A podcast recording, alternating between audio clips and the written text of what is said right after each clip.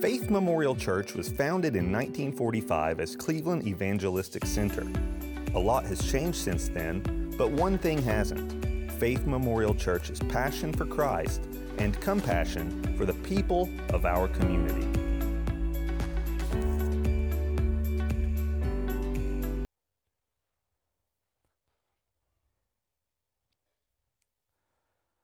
If you have your Bibles and you want to flip over to Joshua chapter seven, you can go ahead and do that.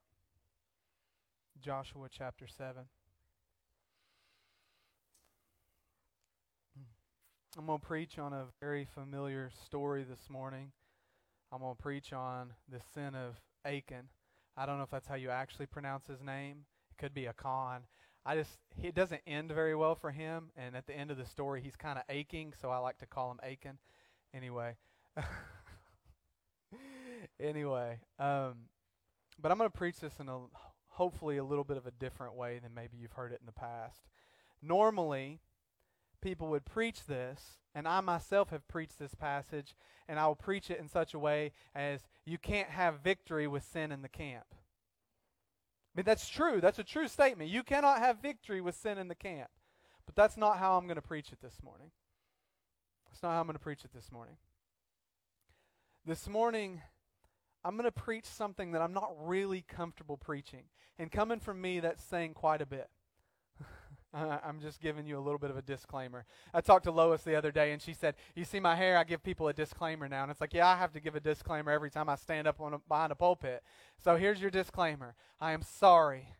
I am not thinking negatively of anyone. I am not thinking positively of anyone. I am just preaching what I believe God has put on my heart. And God is so funny in how he deals with me. Because sometimes he is so direct and so abrupt and so abrasive that it hurts. And sometimes he kind of goes indirectly to get me where he wants me to go. And I don't know if that's because I would be like resistant to his will if I he came straight up. I don't know. But I had actually planned on preaching from First Timothy chapter six. And I was going to preach godliness with contentment is great gain. That's, that's what I was going to preach is godliness with contentment is great gain. And as I was meditating on that, the Lord put aching in my in my heart and my mind, and it would not go away. And when I began to read Joshua chapter seven, I began to realize God wanted me to preach a very specific message to the congregation because of some of the things we've been dealing with. Now hear me very clearly. I don't use this pulpit as a whipping post. If I know that you're dealing with a sin or a bondage, I'm not going to get up the very next Sunday and preach against that. I don't do that. I think that that's immature, and I think that's bad leadership. But when God tells me to preach on something specifically, I don't ignore him. I want you to do me a favor. We're gonna we're gonna go on an adventure, and I don't know how this is gonna go. But I want you to look beside you. Look to one side, look to the other, look in front of you, look back. Does anybody see an empty chair? Does anybody see an empty chair? Yeah, there's there's several of them. Does anybody see a chair that somebody used to sit in that has left the church? Before me, coming, after I've come, does anybody see an empty chair of someone that's left? I do too. Let me ask you a question. Does it hurt when somebody leaves the church? Raise your hand. Does it hurt? I don't like it either. When I counsel pastors, because I've got a couple pastors that I I'm, I talk with regularly, that I, I give them advice. Sometimes it's unsolicited. I don't care. If you talk to me, I'm going to give you my opinion on the situation. You know that when you call me, so you just accept it and be ready for it because it's going to happen. If you don't want my opinion or my advice, don't tell me what's going on because I'm not going to stand before God and, sa- and God say, why didn't you tell them? Well, because I was afraid I'd hurt their feelings. Who cares? Tell them anyway. Preach it. That's right. That's right. So if I hurt anyone's feelings today, understand it hurt mine first. Um, but one thing that I always tell pastors, and Faith can verify this, and maybe I've told some of you when you're dealing with a difficult situation, I have this saying, this this motif that I always share with somebody when they're going through a difficult situation, especially one of loss. And it sounds crude, but I don't mean it that way. The saying is simply this: sometimes God has to clean out your closet to give you new clothes. Sometimes God has to clean out your closet to give you new clothes. Loss isn't bad or good inherently. It's just loss. But how we respond to that makes all the difference in the world. See, in the church, we get a little bit confused. We think that everything should be a season of harvest. But there's also a season of sowing. And there's also a season of sacrifice. And when you're trying to have a season of harvest during the time of sacrifice, you're not going to end up very well. And if you're trying to sow in the season of harvest, it's not going to turn out well. Understanding the seasons and the life stages of a church is extremely important. Before I preach the whole message, let's read Joshua chapter seven. We're going to read the whole chapter. Here's your Bible reading for today. Beginning in verse one. But the Israelites were unfaithful in regard to the devoted things. Achan, son of Carmi, the son of Zimri, the son of Zerah, of the tribe of Judah, took some of them. So the Lord's anger burned against Israel. Now Joshua sent men from Jericho to Ai, I don't know if that's how you pronounce it, but I like saying it that way, which is near Beth Aven to the east of Bethel, and told them, "Go up and spy out the region." So the men went up and spied out Ai. And when they returned to Joshua, they said, "Not all of the army will have to go up against Ai. Send two or three thousand men to take it, and do not weary the whole army, for only a few people live there." So about three thousand went up, but they were routed by the men of Ai, who killed about thirty-six of them. They chased the Israelites from the city gate as far as the stone quarries and struck them down on the slopes. At this, the heart of the people melted in fear and became like water. Then Joshua tore his clothes and fell face down to the ground before the ark of the Lord, remaining there until evening. The elders of Israel did the same and sprinkled dust on their heads. And Joshua said, "Alas, sovereign Lord, why did you ever bring this people across the Jordan to deliver us into the hands of the Amorites to destroy us? If only we had been content to stay on the other side of the Jordan. Pardon your servant, Lord. What can I say now that Israel has been routed by its enemies? The Canaanites and the other people of the country will hear about this, and they will surround us and wipe out our name from the earth. What then will you do for your own great name?" And then the Lord said to Joshua, "Stand up. What are you doing on your face? Israel has sinned. They have violated my covenant, which I commanded them to keep. They have taken some of the devoted things. They have stolen. They have lied. They have put them with their own possessions. That is why the Israelites cannot stand against their enemies. They turn their backs and run because they have been made liable to destruction. I will not be with you anymore unless you destroy whatever among you is devoted to destruction. Go, consecrate the people. Tell them, consecrate yourselves in preparation for tomorrow, for this is what the Lord, the God of Israel, says. There are devoted things among you, Israel. You cannot stand against your enemies until you remove them. In the morning present yourselves tribe by tribe. The tribe the Lord chooses shall come forward clan by clan. The clan the Lord chooses shall come forward family by family. And the family the Lord chooses shall come forward man by man. Whoever is caught with the devoted things shall be destroyed by fire along with all that belongs to him. He has violated the covenant of the Lord and has done an outrageous thing in Israel." Early the next morning, Joshua had Israel come forward by tribes, and Judah was chosen. The clans of Judah came forward, and the Zerahites were chosen. He had the clan of the Zerahites come forward by family, and Zimri was chosen. Joshua had his family come forward man by man, and Achan, the son of Carmi, the son of Zimri, the son of Zerah, of the tribe of Judah, was chosen. Then Joshua said to Achan, "My son, give glory to the Lord, the God of Israel, and honor him. Tell me what you have done. Do not hide it from me." Achan replied, "It is true. I have sinned against the Lord, the God of Israel. This is what I have done. When I saw in the plunder a beautiful robe from Babylonia, two hundred shekels of silver, and a bar of gold weighing fifty shekels, I coveted them and took them. They are hidden in the ground inside my tent with the silver underneath."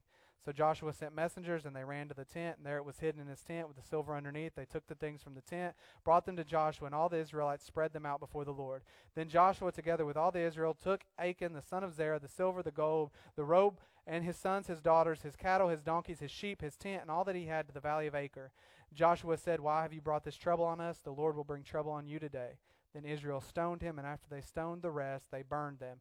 Over Achan they heaped up a large pile of rocks, which remains to this day. Then the Lord turned from his fierce anger. Therefore, that place has been called the Valley of Achor, or the Valley of Trouble, ever since. Wow. So you can see why somebody would preach this and say you can't have victory with sin in the camp. You can't. You know, the very first verse of this kind of baffles me. Here's why.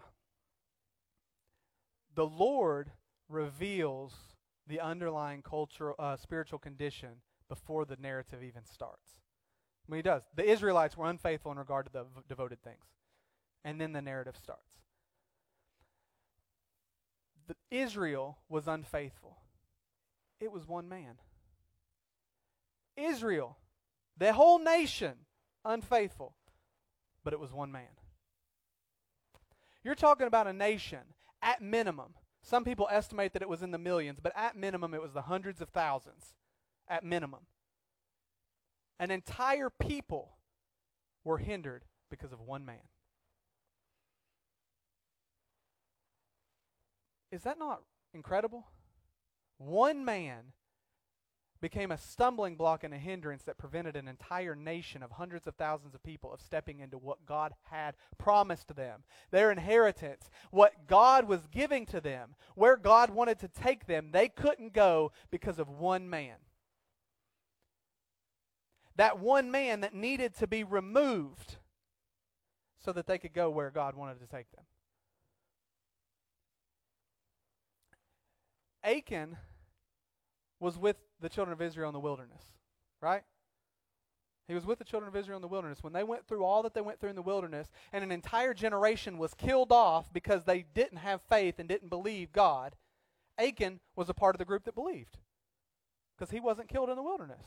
And he was old enough to fight because he went into Jericho. So he wasn't a part of the generation that was killed off because of unbelief.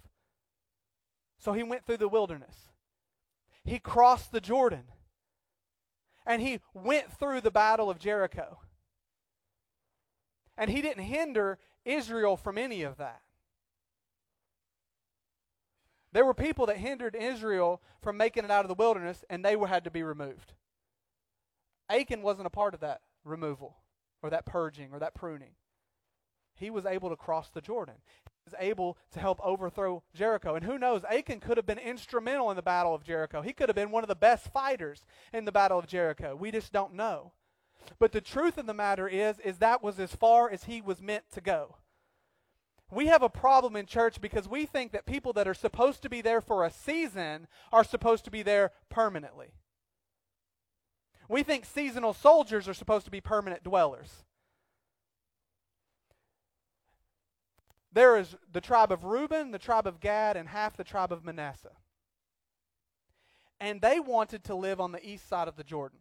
They didn't want to live on the west side.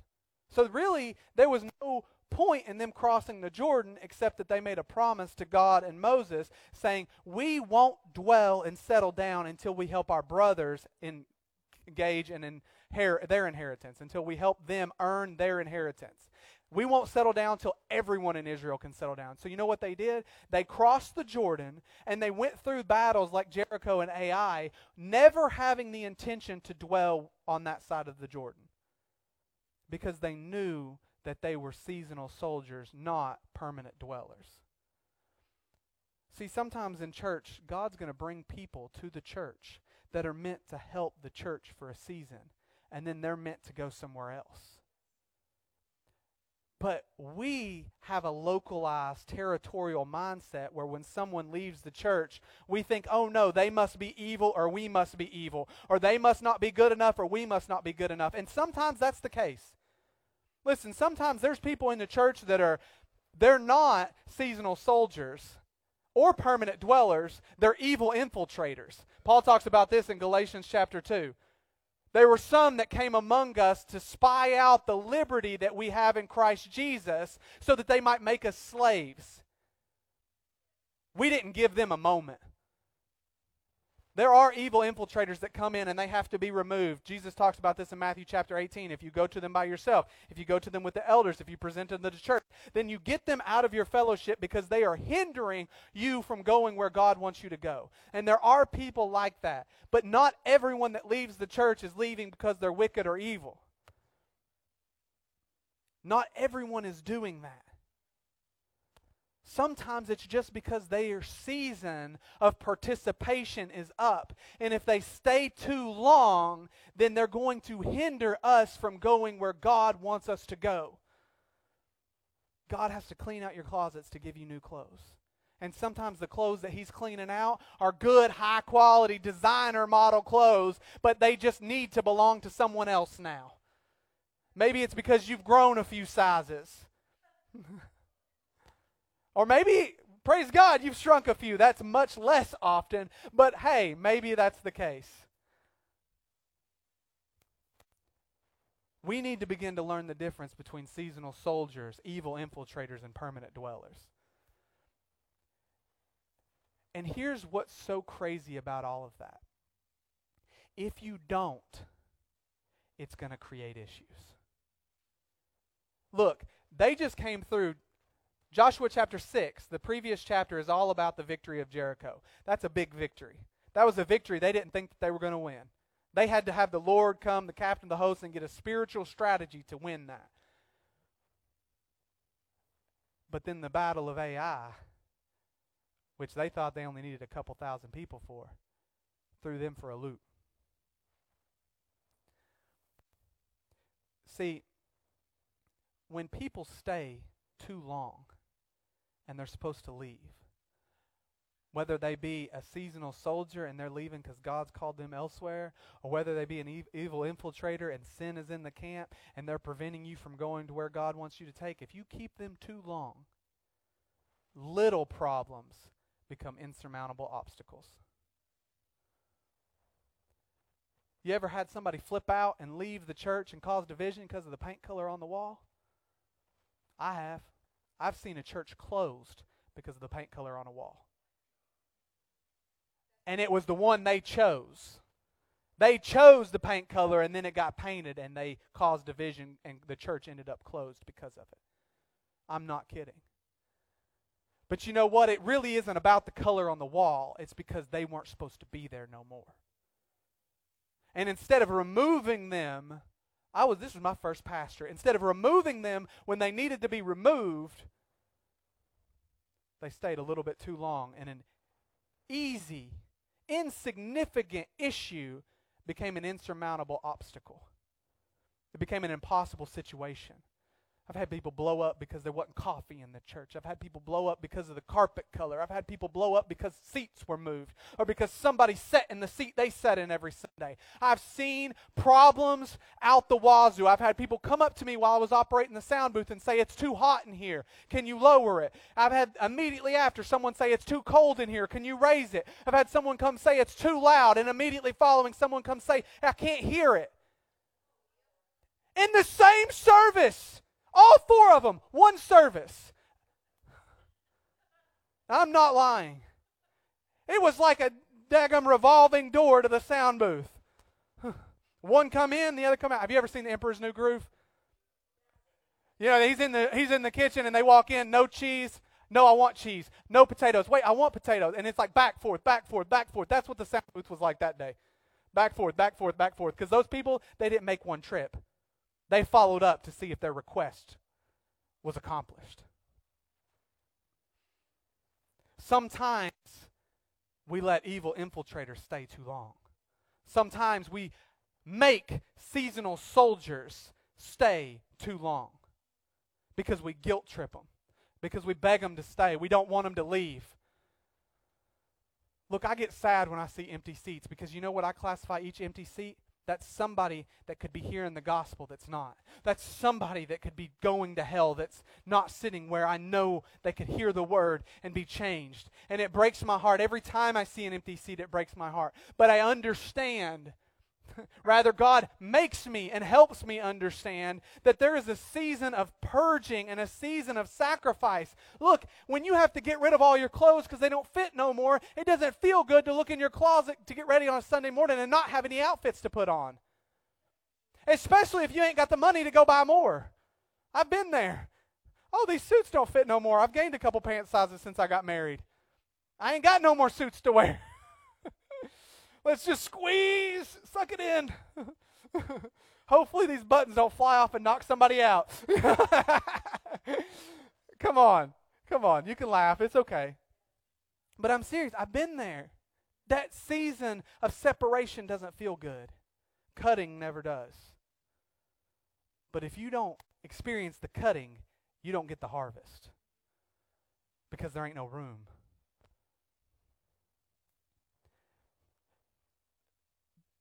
Israel went through the Battle of Jericho, and they thought that Ai was going to be easy. They thought Ai was going to be easy. They said, "Don't we don't even need to. We don't need you to meet with the captain of the Lord's host. We don't need you to go before God and figure out how we need to go about this. We don't even need you to wake up the whole army. This is nothing. We got this." And I know their intention was good, but because they weren't seeking the mind of God, the result was bad. Because if they would have sought God before sending that three thousand, God would have been like, "You need to deal with an issue before you keep moving forward." But a lot of times we set things up in a mechanical motion. We're like, "We can accomplish it. We got this." Come on, that's why we write books like Sticky Church. I'm not beating up on the book Sticky Church, but that's why we write books like Church Growth, and we have our seminars, and we talk about how to get people to come to church and stay. You need the air at this level. You need to give them donuts when they come in the door. You need to make sure you have coffee and give them little bags with gifts in it. And you need to do this, and you need to do this, and you need to do this, and your marketing strategy needs to be like this, and you need to have this color in the room, and all of these things, because we have gotten to a point where we say, "We've got this." We've gotten to a point where we say, "God, we don't need to wake up the whole army. We don't need to go before the captain of the Lord's host. We don't need to find out God's will for this situation. We got this." And then we wonder why we're getting our hind ends handed to us and getting beat up by little obstacles that should never even create a hiccup. It should be just a little speed bump. You slow down, hit the speed bump, then you keep going. But instead, it's a pothole that tears your whole front end out because we don't seek the mind of the Lord first. And it's the same mindset that they have. We got this. That's what got Achan in the trouble in, trouble in the first place. If you go to the end of the chapter, you don't have to go there, but if you if you want to follow this through, at the very end, when Joshua says, "Speak up, give God the glory, tell us what you did," Achan says, "I was looking and I saw among the plunder." Now, this is a small, s- subtle little detail that if you're not paying attention, you'll just read right over it. I did, multiple times. I've never looked at it like this before, but when I said, read that this week and I seen among the plunder, what I realized was, if you go back to Joshua six, when the battle strategy for Jericho is being pl- laid out, the word plunder is not used because there is no plunder. Everything is designated as destruction or devoted to God. There is no plunder. And see, what Achan has is he has this little shift in perspective that's ever so slight, and it happens to every single one of us. And the shift in perspective is that we shift it from being God's gift to our earned. Plunder is something you earn because you win a victory. There was no plunder because they didn't win a victory. God gave them a victory.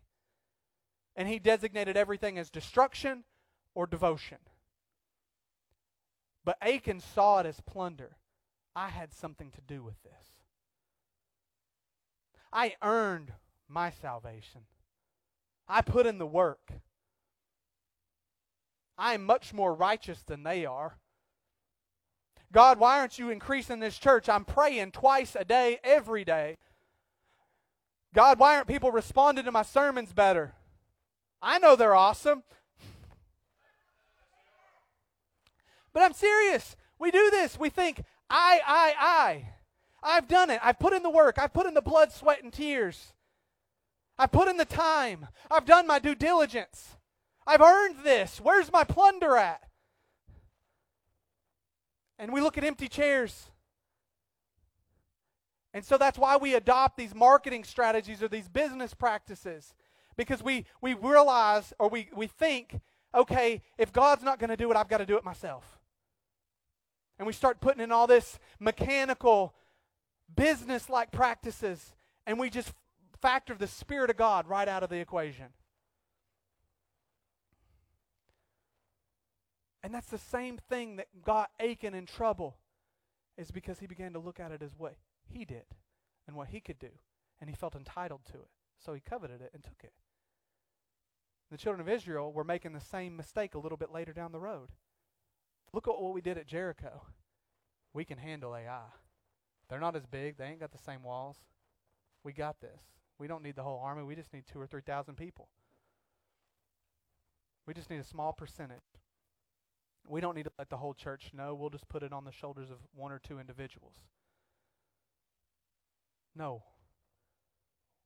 No. No. No.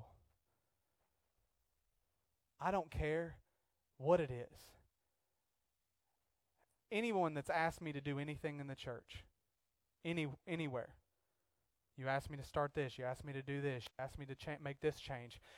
If you haven't got this response from me, either you're lying or I, I messed up, because my response is always default. I always say I don't do anything without God telling me to first. And if someone says, hey, I want a men's group, my response is always going to be, that's great. I want you to take a couple weeks. I want you to pray about it. And I want you to come back to me with a vision and a plan for implementation, a strategy, and a, what it's going to look like. Because if God's put it on your heart, then he must be wanting you to start something. And I'm just going to help facilitate and make sure that you do that to the glory of God, and not some half-hearted, half-behind effort that doesn't do anything. I was good. I watched. I, I didn't say anything inappropriate. Don't roll your eyes at me.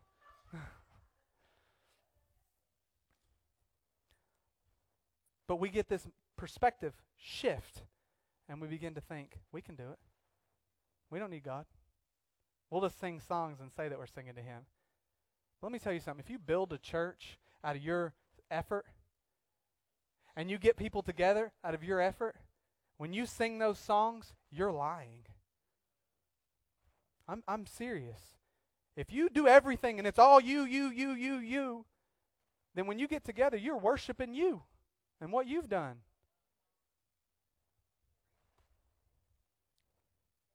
So they lose.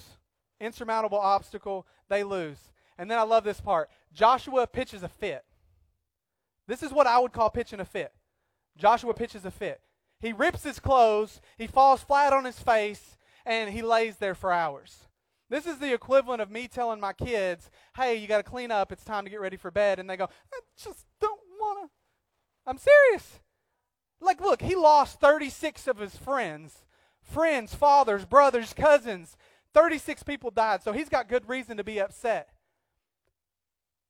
Because it, when you don't let separation happen and the people that are supposed to go stay, people die. Spiritually, people die, and they end up leaving too, because you were trying to hold on to somebody that needed to go, or because you were trying to force somebody out that needed to stay, because we don't understand the difference in the seasons. Anytime someone tells me they're leaving the church, I give them the same response. I keep, I've said that a bunch. I have these default responses. I don't mean them to be mechanical, but I just I just have these default responses to situations. And when you're a pastor and you get asked the same question five million times, you just get a default answer for that question. So when people tell me they're leaving the church, I always do the same thing. I give them my right hand, right hand of fellowship, shake their hand. I say, I love you. I'm not mad at you. You're welcome back anytime. I have never and I will never ask anyone to stay, because they always end up leaving in a few months, and it's always worse than it would have been if you just let them go when they were supposed to. Because if God's actually calling them to leave, you making them stay is pushing them to be disobedient to the will of God. And if they become disobedient, they become Achan, and then you can't have victory because there's sin in the camp. But Joshua pitches a fit, and all the elders do likewise. Listen, I don't know if they was flailing, but when I picture this in my mind, I picture flailing. Like, this is inappropriate, but I'm just going to do it. I picture, like, Joshua getting down like this before the ark, and I picture him going. Probably a lot of whining, you know, like, oh, God, why did you do this? God, why? I just picture it. That's the way I picture it. I could be wrong, but that's that's the way that I picture it. I picture the flailing and the whining. And come on, every one of you have done this before God. If you've been a Christian for any length of time, you have gotten down and you have flailed and you have pitched a fit and you have whined and you've stomped your feet. You're like, God, I just don't get it. I don't understand. You know you have. And then what ends up happening is you end up pointing the finger at God and blaming it all on him. Joshua says, God, it would have been better if we never crossed the Jordan. We'd have been content if we stayed on the other side. See, that's where the link comes in. Godliness with contentment is great gain, but contentment is never meant to be an excuse for spiritual lethargy. It's never meant to be an excuse to keep you out of walking into what God has for you. Sometimes there's what's called a holy discontent because you realize I was content here because God had me there, but now this new season's come and God wants me here, and I'm not going to be content if I'm not where God wants me to be. I need to move so that I can go back to my godly contentment because that's great gain. But you know what? He says, it'd have been better. Meaning the, the Jericho victory was just a sham. Essentially is what he's saying. Like, we didn't need to fight Jericho. We didn't need that victory. We didn't need those people saved. We didn't need those people baptized. We could have stayed back here.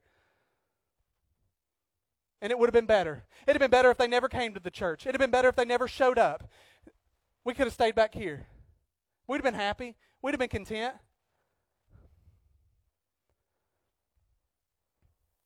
Sin will always inevitably lead you to reflecting your unfaithfulness on God and try to make it his unfaithfulness. Let me tell you something. God's name is faithful. He has never been unfaithful. He will never be unfaithful. He will always be faithful. And if there is an unfaithfulness going on, it's not on his part, it's on yours. If you're not where he wants you to be, it's not his fault, it's yours. If I'm not where he wants me to be, it's not his fault, it's mine. God is always, always, always faithful.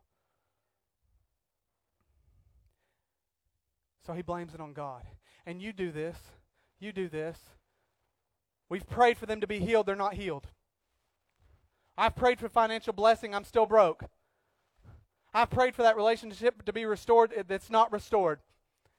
I've prayed for my prodigals to come home. They still haven't come home. And we just keep pointing at God, like, God, it's your fault, it's your fault, it's your fault, it's your fault. If I was God, I'd be so sick and tired of people. I mean, don't you ever get sick of people? Am I the only one? Look, I'm a pastor and I get sick of people. Not you guys, I love you guys. And, nice save. But I'm serious, if I was God, I'd get sick of people. I really get sick of people when they come to me and they don't tell me what they really feel. They try to lie to my face. At least, at least Joshua was being honest.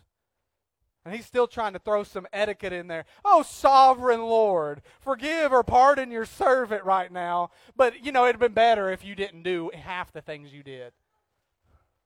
That's how we pray sometimes. Oh, great and almighty Father, what the heck's going on? Moses, you haven't delivered one of them yet. Like,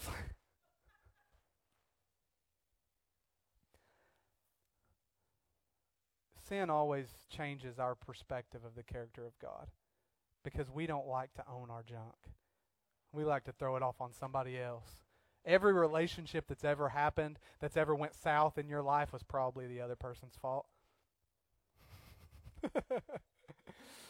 Oh, come on. Every argument you've ever got into, oh, they started it. Every fight, it was their fault. They started it.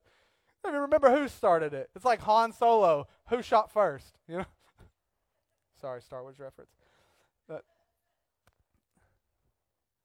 it always, always, always is reflected back on God. But here's what here's what we fail to realize.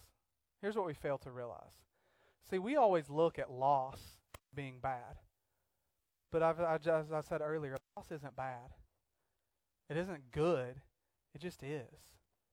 But God has this ability to work everything out for our and His, for our good and His glory.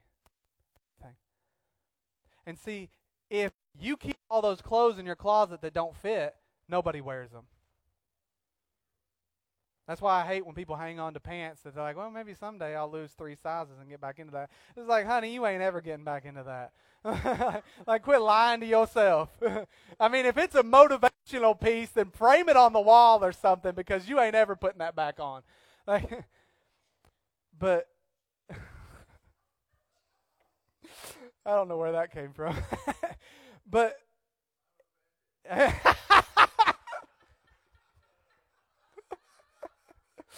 Oh, you know, there's a reason there's more than one exit to the church.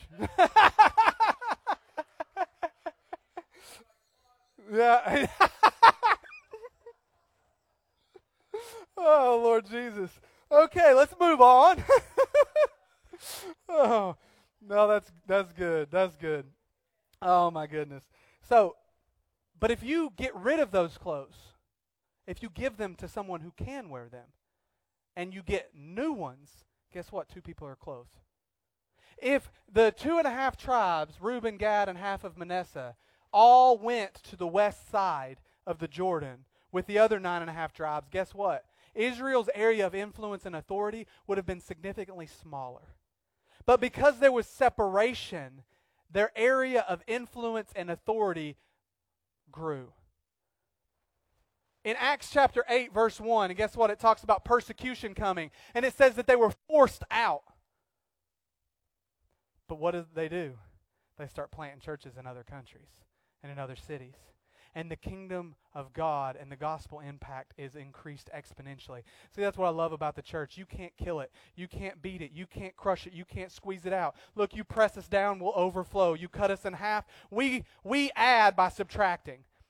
You take away from our group, we're adding somewhere else. We multiply by division. You split a church, guess what? Now we got two, that'll become four, that'll become eight, and we just keep growing. You can't kill the church. Look, if this church is everybody in here dies off or leaves and we're left to two or three people and the doors get closed and the property gets sold, everybody will move somewhere else and churches will still be going on. The kingdom of God, big kingdom, not little church, the kingdom of God will not stop. And if we continue to focus on our little territorial mindset, we will miss what God's doing big picture. That's why I don't stress out people leave. I hate that. But worst case scenario, the church closes, everybody goes to a different church, and the gospel message and impact and the Spirit of God and the promises for this house get accomplished elsewhere. It doesn't matter if it happens here or if it happens five miles down the road or if it happens right across the street. God's going to do what he's going to do as long as we continue to remain faithful. I mean, that was a great spot to say amen. God's going to accomplish it. The gates of hell are not going to prevail against the rock, the revelation of Jesus Christ, which is carried out and announced and proclaimed through his church. You can't stop it. You can't hinder it. You can't kill it. You can't beat it. You can't overcome it. The church is going to have the final say, because we have the sovereign God.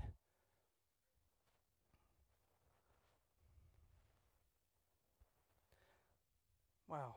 Now I need to figure out where I'm at.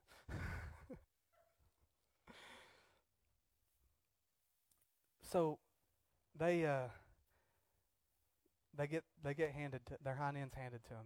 They get they get beat. Sig- insignificant little issue, insurmountable obstacle, because there was needing to be some separation. Need to be some pruning.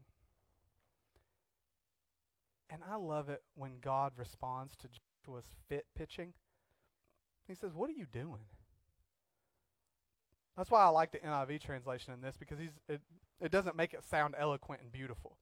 See, sometimes that's my problem with the K J V. I love the K J V, but sometimes when something needs to sound vulgar, the K J V just doesn't make it sound as vulgar as it needs to be.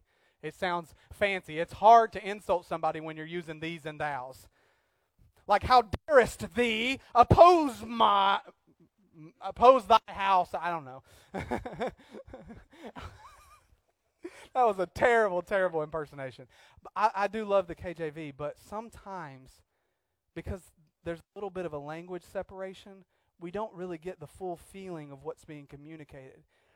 But in this, God, I feel like, is very, very abrupt and borderline vulgar in the way that he approaches this. Why are you on your face? Look, the man has just been praying and interceding for hours. Yeah, he was pitching a fit, but he was doing it in the form of a prayer. But instead of God saying, I'm so proud of you for praying for hours when most of us can't, I'm so proud of you for being on your face prostrate for hours, God skips all that because he's not a mathematical equation. Look, most people would say, if you're dealing with a problem and you lay on your face prostrate for hours, God's going to do something about it. I'm serious. Ask most pastors, hey, I was dealing with a problem. What do you think the solution is? Lay on your face before God. But God says, what are you doing? Why are you coming at me like this? It's not my fault. There's sin in your camp. There are people that are preventing you from going where God wants you to go. They're seasonal soldiers, or in this case, an evil infiltrator, and they need to be cut out from the fellowship. So you go do something about it. You've got the advice. You've got the spiritual strategy. Now go carry it out.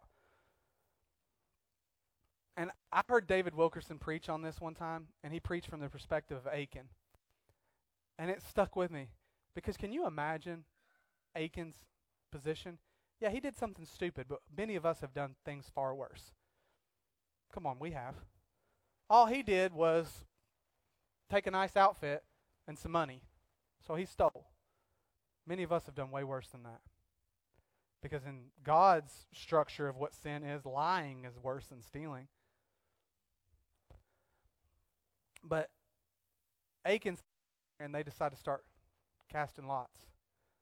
The tribe of Judah is taken, and I can imagine Achan being like, oh, well, that's just one out of twelve. There's a lot of people in the tribe of Judah, so they don't necessarily know it's me. And then it's the Zerahites, and he's like, oh, okay, but that's just my lineage. There's a lot of people in that lineage, so it doesn't necessarily fall back on me. And then it's Zimri, and now it's like, okay, things are getting real serious now. There's just a handful of options. And then it falls on him. And by this point, it's no wonder he fesses up. I mean, I don't know why he didn't fess up sooner, like why all of this was necessary and they had to go through the whole rigmarole. But by the po- time it fell on him, he's like, oh my goodness. And it doesn't just hurt him. It hurts him, hurts his spouse, hurts his children, everything that he owns, all of his servants, everything. Everything gets killed and burnt. And when people are supposed to leave because God has called them elsewhere and we make them stay, they could become Achan. And their whole family could suffer. And we could be just like the tribe of Israel and never step into the victory God has for us because we're worried about numbers. Listen, I don't want the church to shrink. I want every seat to be filled. But I want you to understand something. If someone tells you they're leaving, love them, tell them they're always welcome, and pray for them. Don't ask them to stay. Don't ask them to stay. Because asking them to stay could put them in disobedience. And if somebody needs to go, let me handle that. That's part of, that's part of my position. Don't ever tell somebody they don't need to be here. Because if you force somebody out that needs to stay, we could wind up in the same position. Do you understand? Now I want to share with you the good news. Can I do that? Can we? The good news. And here's what's, it's good news, but it's also tragic. Achan wanted the garment, the silver, and the gold, right? He wanted the plunder. But there was no plunder in Jericho. But if you go to the very next chapter, go to verse two, chapter eight, verse two. You shall do to Ai and its king as you did to Jericho and its king, except that you may carry off their what? Plunder. God was about to bring in the season of harvest. But Achan couldn't wait, and he wanted harvest during the season of sacrifice. And if we don't get it straight and realize that there's a time of sacrifice, there's a time of sowing, and there's a time of harvest, and we try to harvest during the sacrifice, we won't live to see the true harvest. So when there's a purging going on, just buckle down, devote things to destruction, devote things to God, and keep moving forward, because make no mistake, the harvest is coming. And in this case, it followed immediately after Achan left. People are, have left the church. Transition has happened. I get that. And some of it's painful. But you know what that tells me? We're at the end of chapter seven, and we're about to step into chapter eight. Come on, we're about to step into chapter eight, and there's plunder there. There's a harvest there, but we just have to hold on. We can't skip a few verses. We got to wait till this thing processes through, because if we try to go too soon, people are going to die. But Ai still lost, and they still got the plunder. This time they sent the whole daggum army. They got it straight. Huh. That means everybody gets plunder. Everybody gets harvest. And it's coming. But don't try to subvert the process. We're almost there, church. Hang on just a little bit longer. Amen? Let's pray. Dear Heavenly Father, Lord, thank you. Thank you, God, for the fact that you take the time to prune and to purge and to separate when that separation is necessary. You're not a marauder just hacking and slashing and cutting things off, but you're like a surgeon that comes with that scalpel, and you're so detailed, and you cut out those things that need to be removed so that healing can occur, so that we can move into the season. God, I thank you for the seasonal soldiers that have helped us come this far, that have brought us through the wilderness and across the Jordan and through Jericho. But Lord, their time to go has come, and I bless them, and I thank you for the participation and the fellowship that we had during those seasons. But Lord, I thank you for what's coming. I thank you for every single empty seat in this place, because I know soon it'll be filled. I know soon it'll be filled. The harvest is coming. God, just like I thank you for the harvest, I thank you for the season of sacrifice and separation. Because I know sometimes you've got to clean out our closets to give us new clothes. Thank you, God. Amen. You guys can kill the live stream. All right.